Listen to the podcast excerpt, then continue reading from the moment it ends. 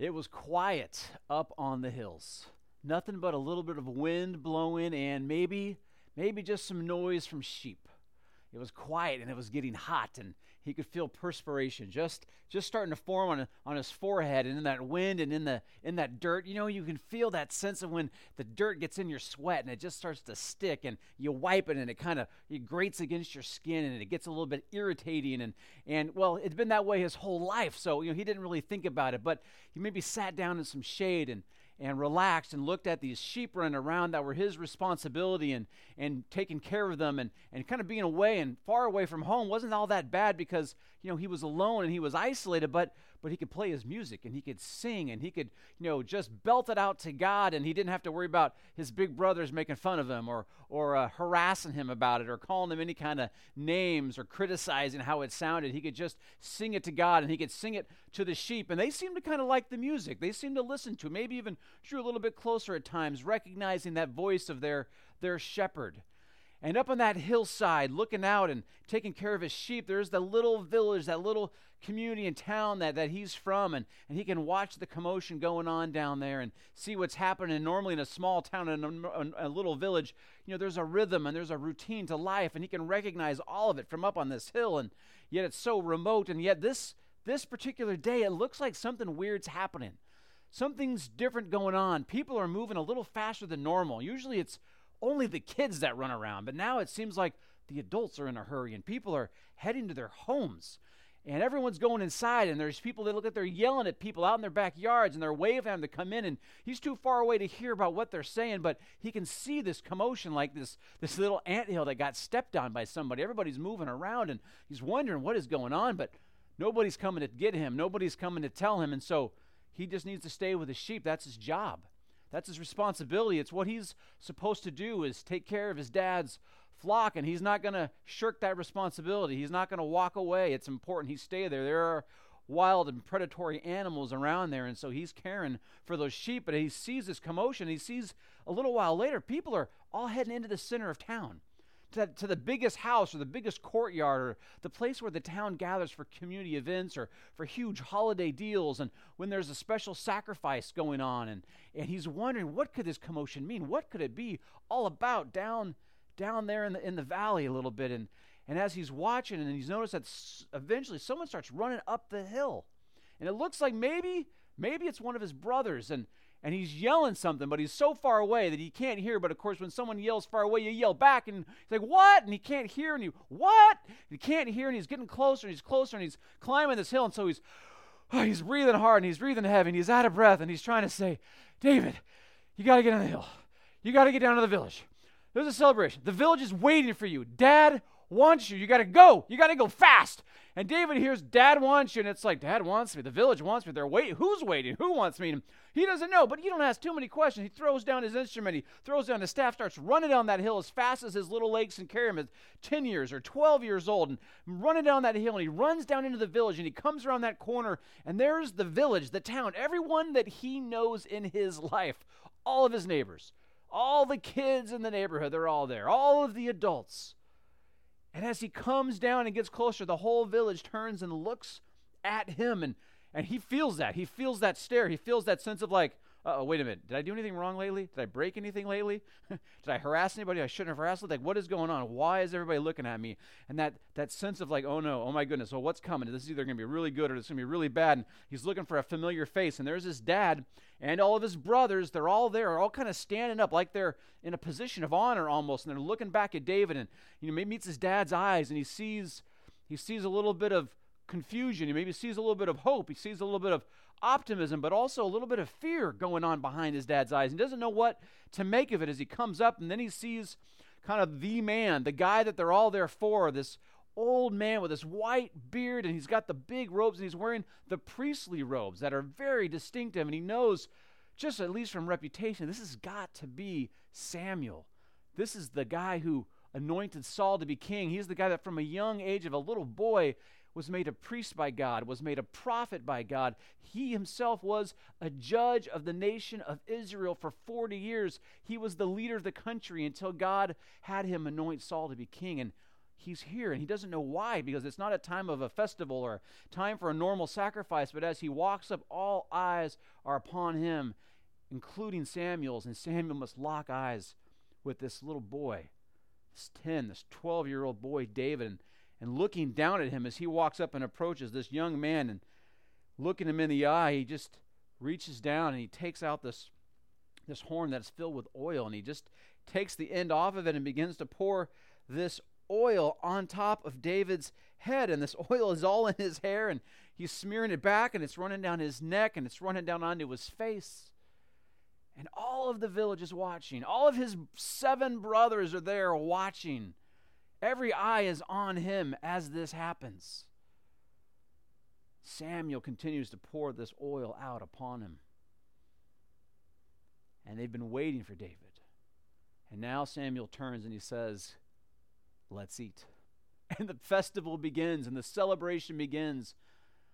And all this time, David, who has now been anointed, he senses this new power, presence, and life.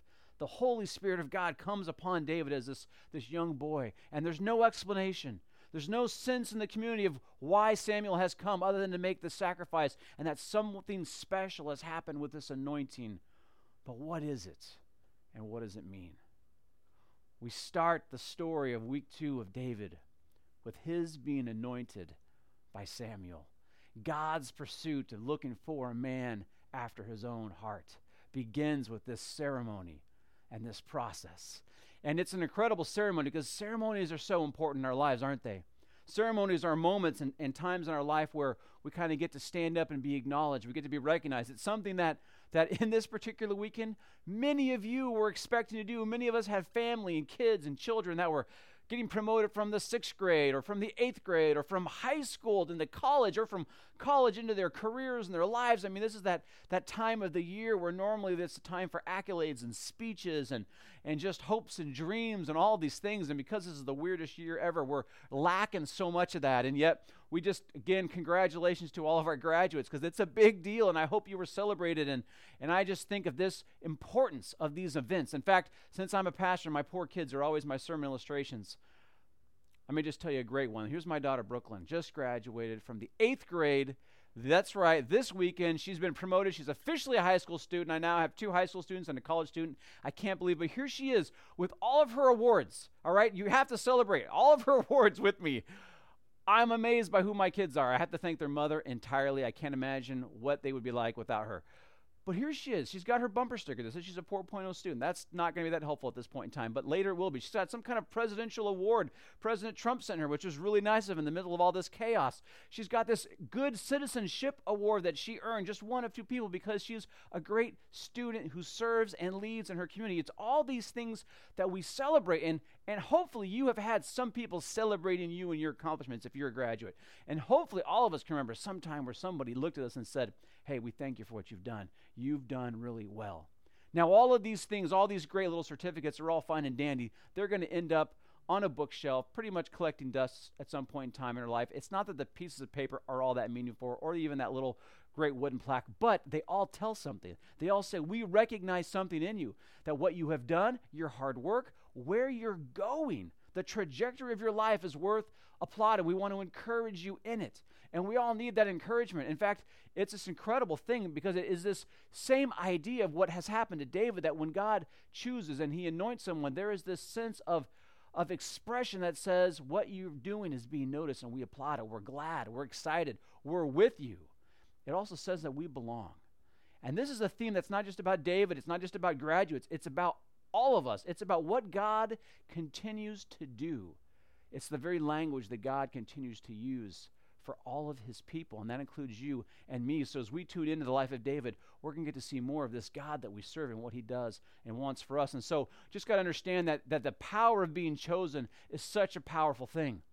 And that's what has happened to David, but it's also what happens to us when we, we decide to follow after Jesus. But when you're chosen, you immediately there's this sense of communication that you are wanted, right? There's a declaration of value, right? That there's some kind of purpose in this association. I mean, if you just think back to one of those sometimes horrible, sometimes excellent examples of when you were a child and you got picked for a sport, right? And you're playing kickball and they get chosen is like, oh, great, I'm wanted. I'm a part of the team. It's exciting, but there's even more momentous things than that in our lives when we're chosen. Maybe one of the most powerful is when somebody kneels down and says, I want you to marry me.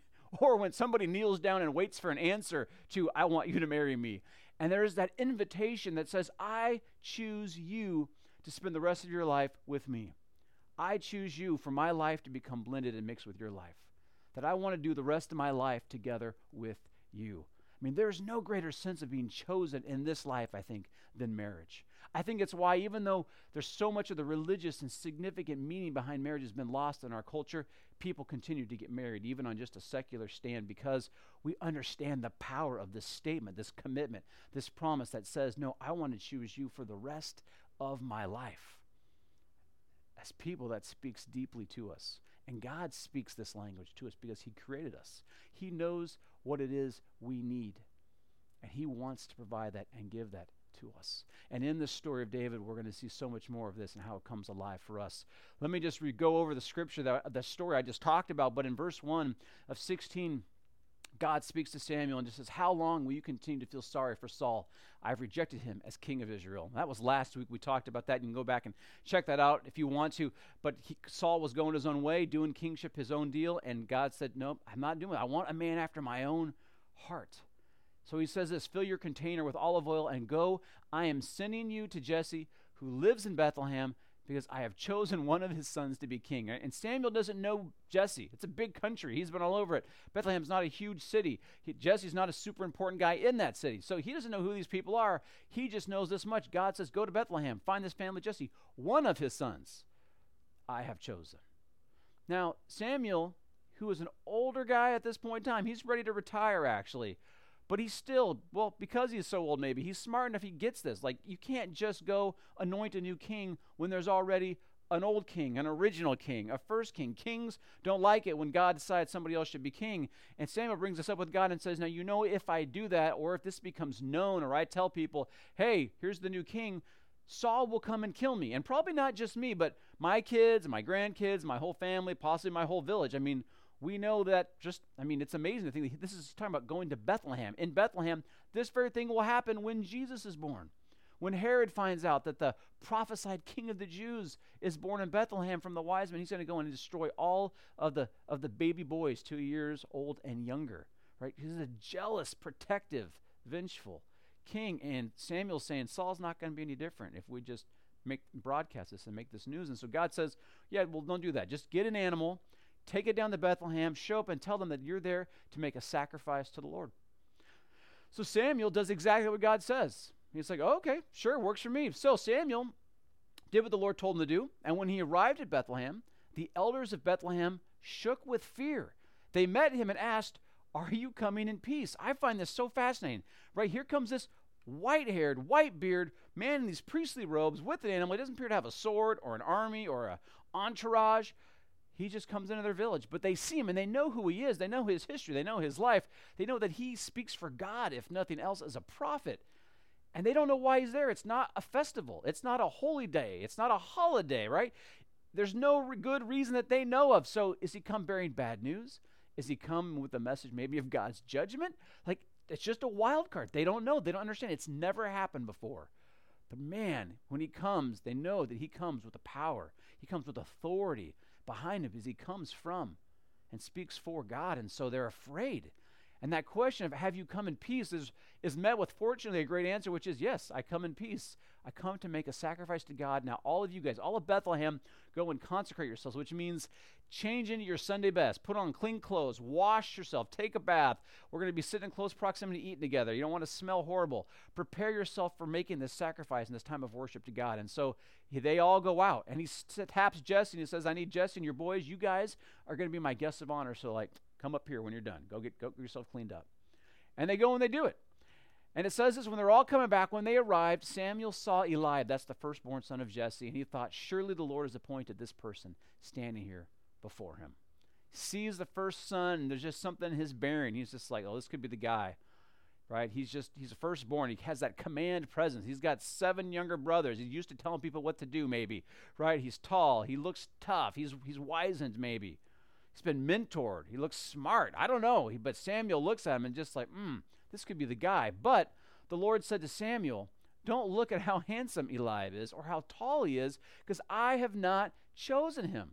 Right? This is like God's message to all the single ladies out there. Don't look at how handsome he is. All right? Don't look at the appearance. All right? Vice versa as well, right? I mean, watch out, guys, just because she's good looking. Okay, this actually applies to all of us. We're all prone to look at the surface of people, of things, of opportunities. We're all inclined to look at what seems like someone's life is like and say like oh they must have it better than i do. Oh their family is so put together. Oh she or he just they've got it all going on. It's so easy to judge from appearances good or bad. And we're prone to do it. We almost always do it. It's part of who we are because it's what we can see. It's really all that we can actually do is look at appearances but God does not see the same way people see. People look at the outside of a person, but the Lord looks at the heart.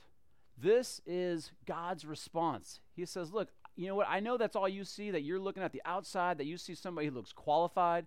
You see somebody that looks like they might be honest. You look like somebody looks like they might be confident, right? I mean, it's just a fascinating thing that in our culture, I mean, how you look and how you you know, impress people with your trappings or with your clothing or your haircut or your smile. I mean, we know that these are the ways in which you please people, that you draw people in, that you make people feel at ease, right? Some of that is very good. Some of that is also useful when you want to manipulate people. We know not to trust smiles and like, you know, from car salesmen or people who sell vacuum cleaners door to door, right? Because they're trying to look trustworthy and nice, and it doesn't always mean that they are.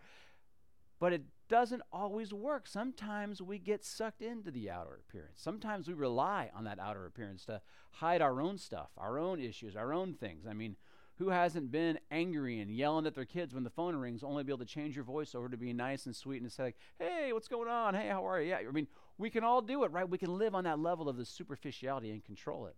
But God is saying, I'm not looking at that level. I'm looking at the heart. He can see x ray vision right into us, not at the physical heart. Of course, he doesn't care about that, but he's talking about the inner life, our thoughts, our intentions, our desire. And he's looking again for that person, that man whose heart, who wants what God wants, who is ready to be the person God wants them to be. That's who's God looking for. And he's going to find that in not an adult, in this young boy, David.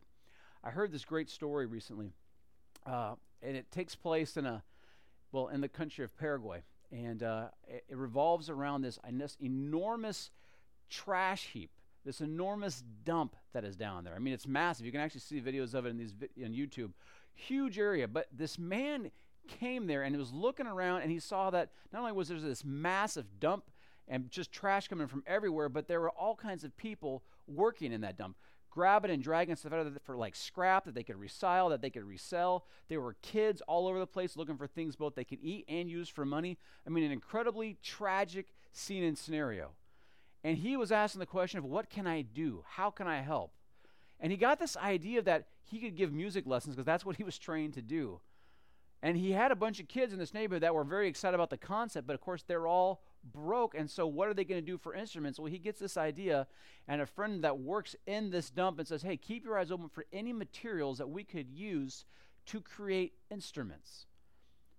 And they do it. They start finding all kinds of old cans and finding old x rays and finding old string and wire and silverware. And I mean, getting creative, and they managed to put together instruments that kids could play. And they actually got so good at playing these instruments, they made an entire documentary around it. They ended up traveling all over the place. They call them the landfill harmonic. I mean, there's a whole documentary you can watch it. It's awesome. It's on YouTube. You can check it out there. It's an amazing thing. But what's fascinating is when you look at this dump, 99.99% of all of us will look at it, we would smell it, we would even hear all the noise, and we would want nothing else to do with it. We wouldn't see anything other than trash. We wouldn't see anything else, a really sad situation.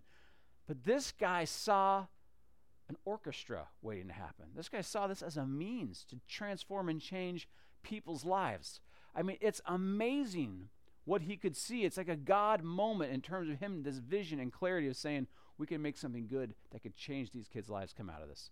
Most of us don't see that way in the everyday life. He probably didn't see any, anything else in everyday life, but this moment he saw it. But this is just this awesome picture of how God sees us. That He looks at us and looks not just on the surface, but He looks into our very hearts, into our very minds, into our very lives. And you know what He might see? He might see some trash. He might see some garbage. He might see some ugly stuff that maybe we keep hidden from the rest of the world. He might see some greed, some jealousy. He might see some envy in there, right? He might see some anger. He might see a lot of hypocrisy. He might see some deception and some lying.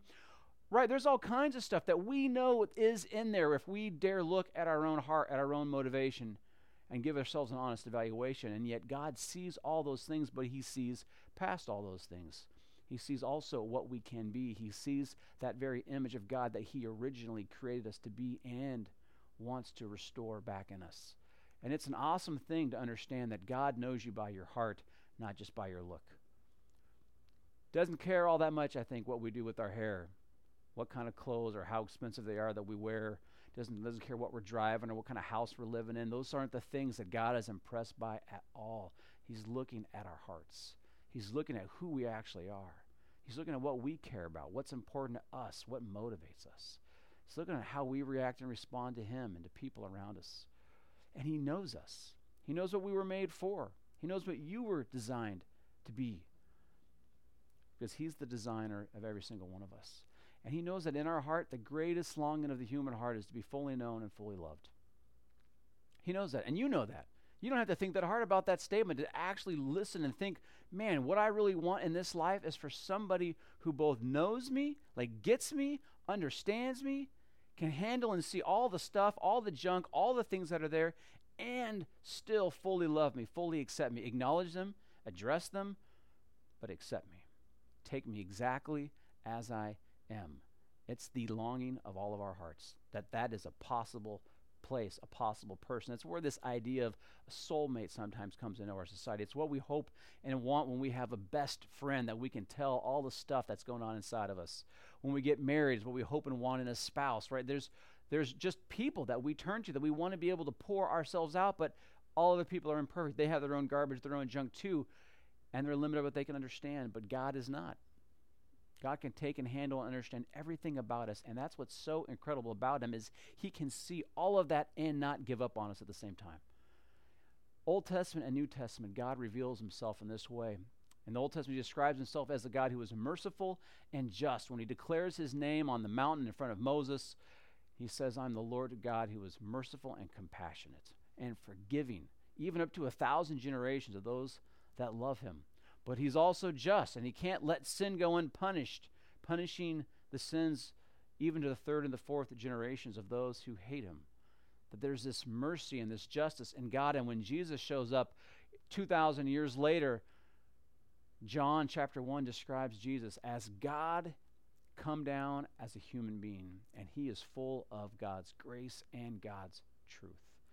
He is all of this that he sees the world in the same way he sees the human heart and understands what is going on inside it. He understands the brokenness that's there. He he understands, but he also loves. He also extends that same grace, that mercy. He lets a prostitute approach him and cry tears on his feet and wipe his feet with her hair and pour perfume on him, even though the religious people around him are like, Why would you, if you knew who this woman was, why would you let her touch you? And yet he accepts her, he loves her, he invites a tax collector to follow after him, and a man who's going to ultimately betray him to his death, yet be with him for three years to have every opportunity to meet and know and experience this love and acceptance of God. That this is who God is throughout the story of Scripture, working to redeem and invite people to know him as a Savior, as a just judge, as a loving Father. This is who God is. This is the same God in the story of David that is intersecting with our lives right now.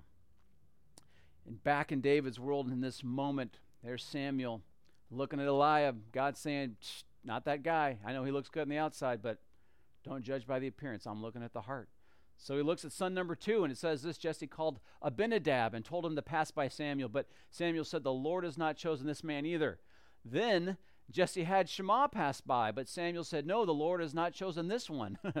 Jesse had seven of his sons pass by Samuel, but the Lord but Samuel said to him, The Lord has not chosen any of these. All right, so this is a horrible moment, by the way. If you're any of the seven sons, I mean, can you imagine this? The village is out, you're like the guests of honor at this really improv special dinner, and, and all of a sudden, Samuel, the judge, the priest, the prophet, is like, Eliab, nope, not you, Eliab. Sorry. Um, uh, Shammah, you, nope, God says not you. I mean, it's kind of like public rejection away. That's pretty stinking rough. But Samuel doesn't know which one it is. So he's filtering through all of them like, is it this one? Is it this one? Is this one?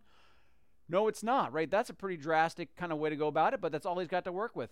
So then he asks Jesse, um, Are these all of your sons? Like, God's saying no to this, these seven, seven sons. Any of these? Nope, not any of these. Um, Jesse's like, Well, I got one, one left. I still have the youngest son. He's out taking care of the sheep. And Samuel said, Send for him. We'll not sit down to eat until he arrives. Now, I don't know if David got left out because he's the youngest and they're like, well, we don't need him or he's not important or we got to have somebody watch the sheep. You know, I'm not sure. Or it was an improp kind of a thing. And so they just forgot about him. Like, oh, yeah, he's out there with the sheep. We forgot to go get him. We don't know. But he's not there. And so now I love that he says, all right, we'll go get him because we can't eat. It's like, you imagine Thanksgiving dinner and you're like, special guest shows up, like, well, we can't eat until somebody else gets here. You're like, oh, they better get here fast, right?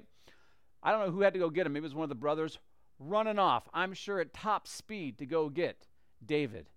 And I love this. So Jesse and had his youngest son brought in, and he was a fine boy, tanned and handsome. And the Lord said to Samuel, Go appoint him because he is the one. Right? Such a great thing. Here is David, who was finally chosen. Right? This is the one God's been waiting for. And he's this kid. I mean, he's, again, we don't know exactly how old he is. He could be 10, he could be 12, he could be 13, somewhere in there, probably more than likely. Um, God is looking at him. Samuel's got to be kind of thinking to himself, like, are you kidding me right now? Like, we got Saul, the really tall king, and now we got David, the really short king, who's not even like a man yet king. I mean, this is a, this is an interesting ride following God. It's full of surprises. Maybe there's even just a little bit of a quirky, mirthy smile that kind of comes over Samuel, going like, "Wow, I can't ever predict what God's going to do."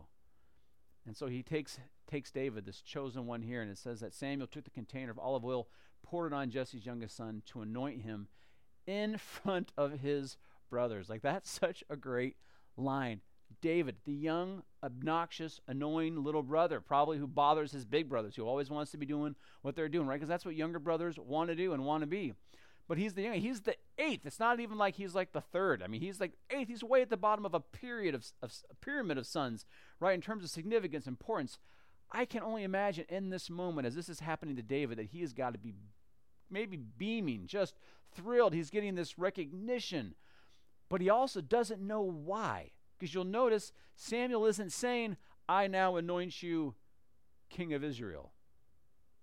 Those words are not going to come out of Samuel's mouth because he's already talked to God about this. We start broadcasting this, Saul's going to come down here and kill everybody. Certainly going to kill him. Probably going to kill me too. Right? This would be a, this would be a, a big deal. So he's pouring oil on him. He's anointing him in front of the family, in front of the village. I mean, David's got to be looking around going like, Dad's looking at me right now. And he's got a twinkle in his eye going like, I had no idea it was going to be this son. Brothers are looking at him. They're going like, why him? Probably. Or like, this is the worst day of our lives. I don't know. I don't know what their family relationship's like. But all the neighbors, right? All the village kids, the cute girl down the street, they're all watching David. And he's got to be going like, this is amazing. And then it says, from that day on, the Lord's Spirit worked in David.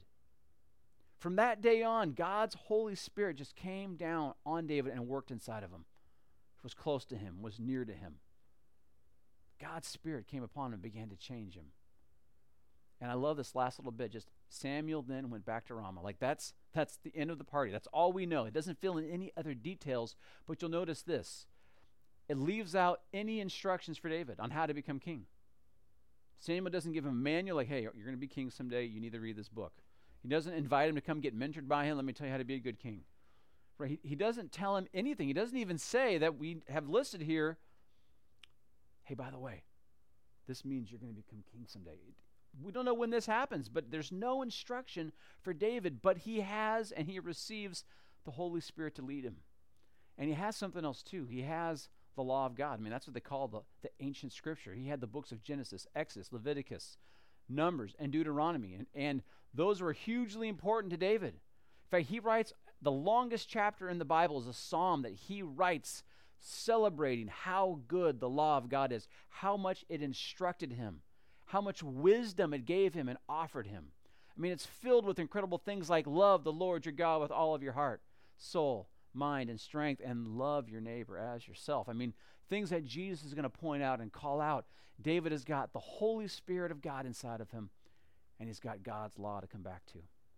And we're going to find out in David that he's going to take a lot of that and put it in a song and he's going to sing it.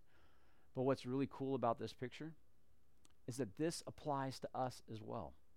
That this is exactly what Jesus gives us and offers us when he was with his disciples. He told them that, you know, I'm going to be betrayed and I'm going to be crucified, I'm going to be killed, but when I'm gone, the Holy Spirit, the Comforter, is going to come upon you. Power is going to come upon you. You're going to be baptized in the power of the Holy Spirit. And it happens in Acts chapter 2. We get to see the picture when Jesus it does, is killed and he rises from the dead and he spends 40 days with his disciples and then he ascends into heaven. And he tells them to wait for this power to come. And in Acts 2, it actually comes on him, and there's these flames of tongue that kind of come down from heaven, and this big loud wind, and people are rushing up to see, like, what is this crazy disturbance? And, and all these guys from Galilee are speaking foreign languages, and Chinese, and Urdu, and Farsi, and, you know, all these things, and everybody's listening, going like, you know, you sound like you're from Galilee, but I'm hearing it in my home language. I mean, what does this mean?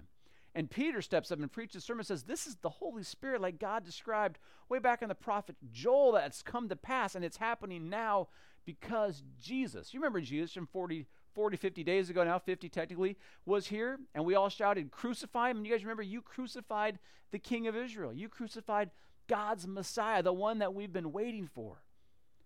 But it's okay because it was all part of God's plan. Because he didn't let him remain dead, he rose from the dead and he ascended to sit down at God's right hand. And all the people are hearing this going like, we killed the Messiah. What are we supposed to do with that? And here's what Peter says. He says, here's what you do. You change your hearts and lives and be baptized. Each one of you in the name of Jesus Christ for the forgiveness of your sins, and you will receive the gift of the Holy Spirit. He says, look, if you just put your faith in Jesus, if you understand that this is why he came and he died, this was his purpose in coming, was to bring you forgiveness, to reconcile you to God, He's going to give you this gift of God's very Spirit, the Spirit of God in your life. But He says, first step, change your hearts and lives. The word He actually uses there is repent. It literally means do a 180 degree turn. Turn around.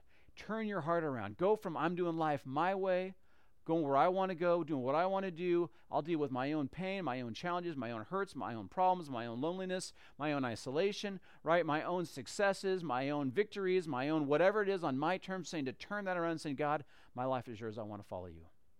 I want you in my life. I want you to show me how to live. I want you to be the answer to why I'm lost, to my answer to what my purpose is, to what why I'm here on this life, how I'm supposed to live, what is right, what is wrong, what is good, what is bad, what is wise, what is foolish saying, change your heart. Just turn your life toward God and start living in that direction.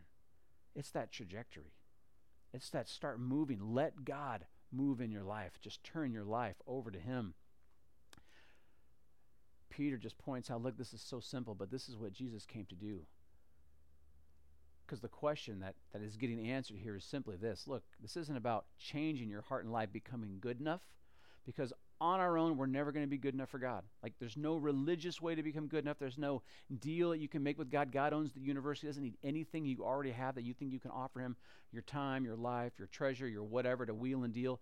He just wants all of you, and you can't ever earn His acceptance. But this is why He gives us His Holy Spirit because He knows this one, you, you were never meant to be on your own to start with.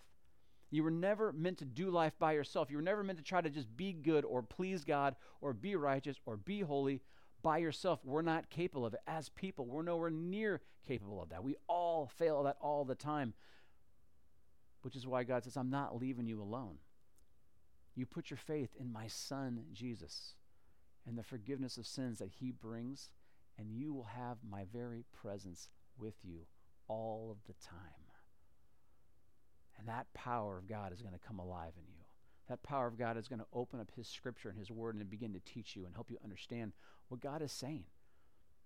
It's why we come back to reading God's word all of the time and encouraging our life groups to gather and read God's word all the time and to have these discussions because God speaks through His word and through His Spirit. It's how the Word of God makes sense to us. It's why David had the Spirit and God's law to be able to make sense of all these things of what God wanted him to do.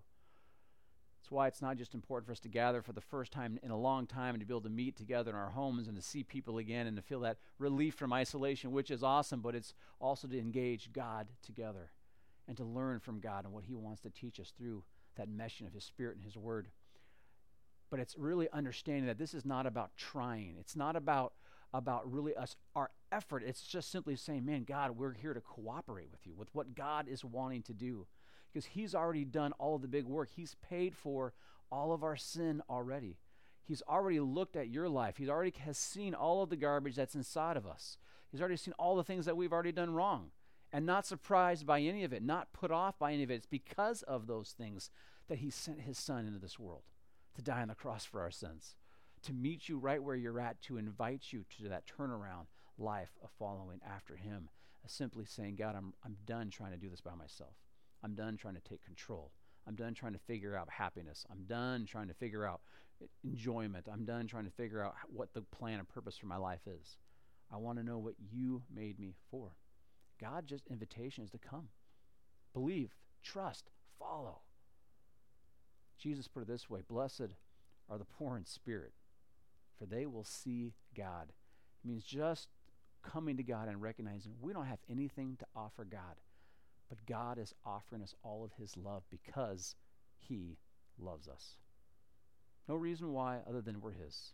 He made us, He loves us, and He demonstrates that love by sending His Son. It accomplished so much, it's so powerful when we accept it and we receive it that Peter years after Jesus goes, filled with the Holy Spirit, writes these really pretty incredible words. He says, You are a chosen people. Read that and see that again. There's that same language. You are a chosen people, chosen by God. He says, Royal priests, a holy nation, a people for God's own possession. He says that you are the people that God has chosen. When you respond to God saying, Yes, I want to follow after you, you become part of that chosen group that has received it. And he says, You're priests, right? You Maybe you wanted to be a priest someday and you missed that boat. Maybe it never even occurred to you. But now he's saying, if you have received Christ by stepping and following after him out in faith, then you're one of his priests. And you're a holy nation. And he doesn't mean any nation on earth, he means you're part of the very kingdom of God, God's people, God's own possession. He owns it all. And these are the people who are accepting his ownership. It says, You were chosen to tell about the wonderful acts of God who called you out of darkness into his wonderful light, to tell the story of God's very rescue, just to tell what God has done, to be able to share with a little bit of amazement that God would even want someone like me. I don't have a good explanation for it. I just know He did it. I just know that when I put my faith in Him and followed Him, it changed my life. I just know that when His Holy Spirit came down, and made His Word come alive. And it made my life have meaning that I didn't have beforehand. And it made me excited about being alive, even in everyday situations.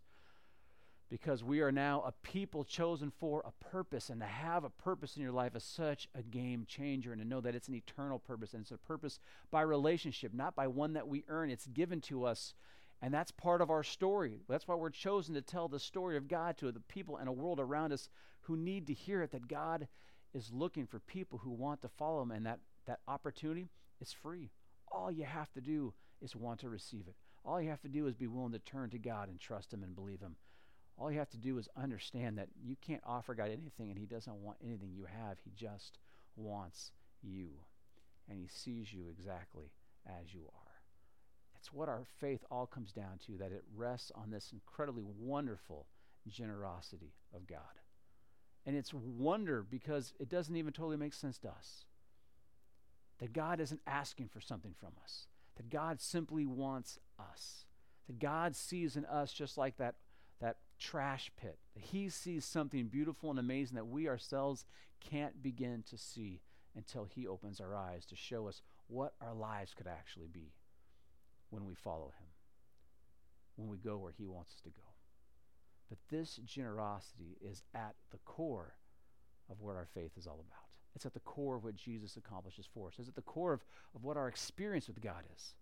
To really be able to honestly look at ourselves and our lives and just be like, I can't believe all that God has given me. He's given me acceptance, He's given me forgiveness, He's given me this incredible love.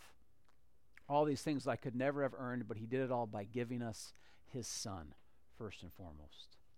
It's in that mindset. It's in that attitude, in that space that we come to this table that we called communion.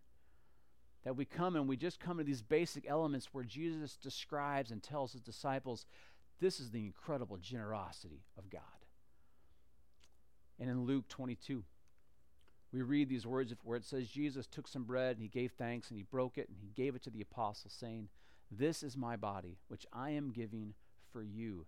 Do this to remember me. And just look at those words I am giving. I'm giving myself. I'm giving my body for you. He doesn't ask for anything in return. His whole whole ask is remember me. Do this and remember me. Believe in me. Trust in me. Understand what I'm doing for you. Do this in remembrance of me. So he, he passes around these, this bread. It would have been crackers. Takes it and he just breaks it and he passes to each one of them and he said, Look, when you eat something this simple, this basic, bread, we eat it all the time. Let this bread be reminded this is like my body, which is broken for you. He then comes to the cup and he takes it and he passes it around. And says, in the same way, after supper, Jesus took the cup and said, This cup is the new agreement that God makes with his people. This new agreement begins with my blood, which is poured out for you. It's just a cup of grape juice, it's just a cup of wine. He says, But you guys, you drink this all the time. But know that this cup, it's a new agreement, it's a new covenant, it's a new contract that God is making that He cannot break. And it's a contract that God is filling out and signing with the blood of Jesus, with His sacrifice, with His very life, that His life is paying for all of the wrong that we have done, for all the sin in our past, all the ugly garbage and trash that we brought to the table that God looks past and says, I can wipe all of that away. I can clean all of that out. I can shine all of that up. I can turn all of that into instruments of incredibly beautiful music. And whenever you come to this cup, remember that this was all done through my blood. It's all done for you so that all that you need to do is remember me. Remember that this is the sign and symbols of what Jesus gave us his body and his blood in bread and in juice. So we come to this table, we come to our homes, we come together with our families right now with these basic elements. And we simply take them and remind one another that this represents his body and his blood, which was given for us. And if you come together as a family and do that now, it's great to explain these things to your kids and let them be a part of it. The important thing is this that if you're going to take communion and you're going to benefit from it, that you come to this table in faith and understand that this is the generosity and gift of God. And if you've never accepted or received that generosity, then now is the time to do that. Right now, God is waiting and wanting for you to accept that because He wants to give you the gift of life and the gift of His Spirit. If you want to begin that this morning, I'm going to ask you just to close your eyes and pray this prayer with me. You can pray it silently, you can pray it out loud, but just pray, Father God. I believe that you sent your Son, Jesus Christ, to die on the cross for my sin.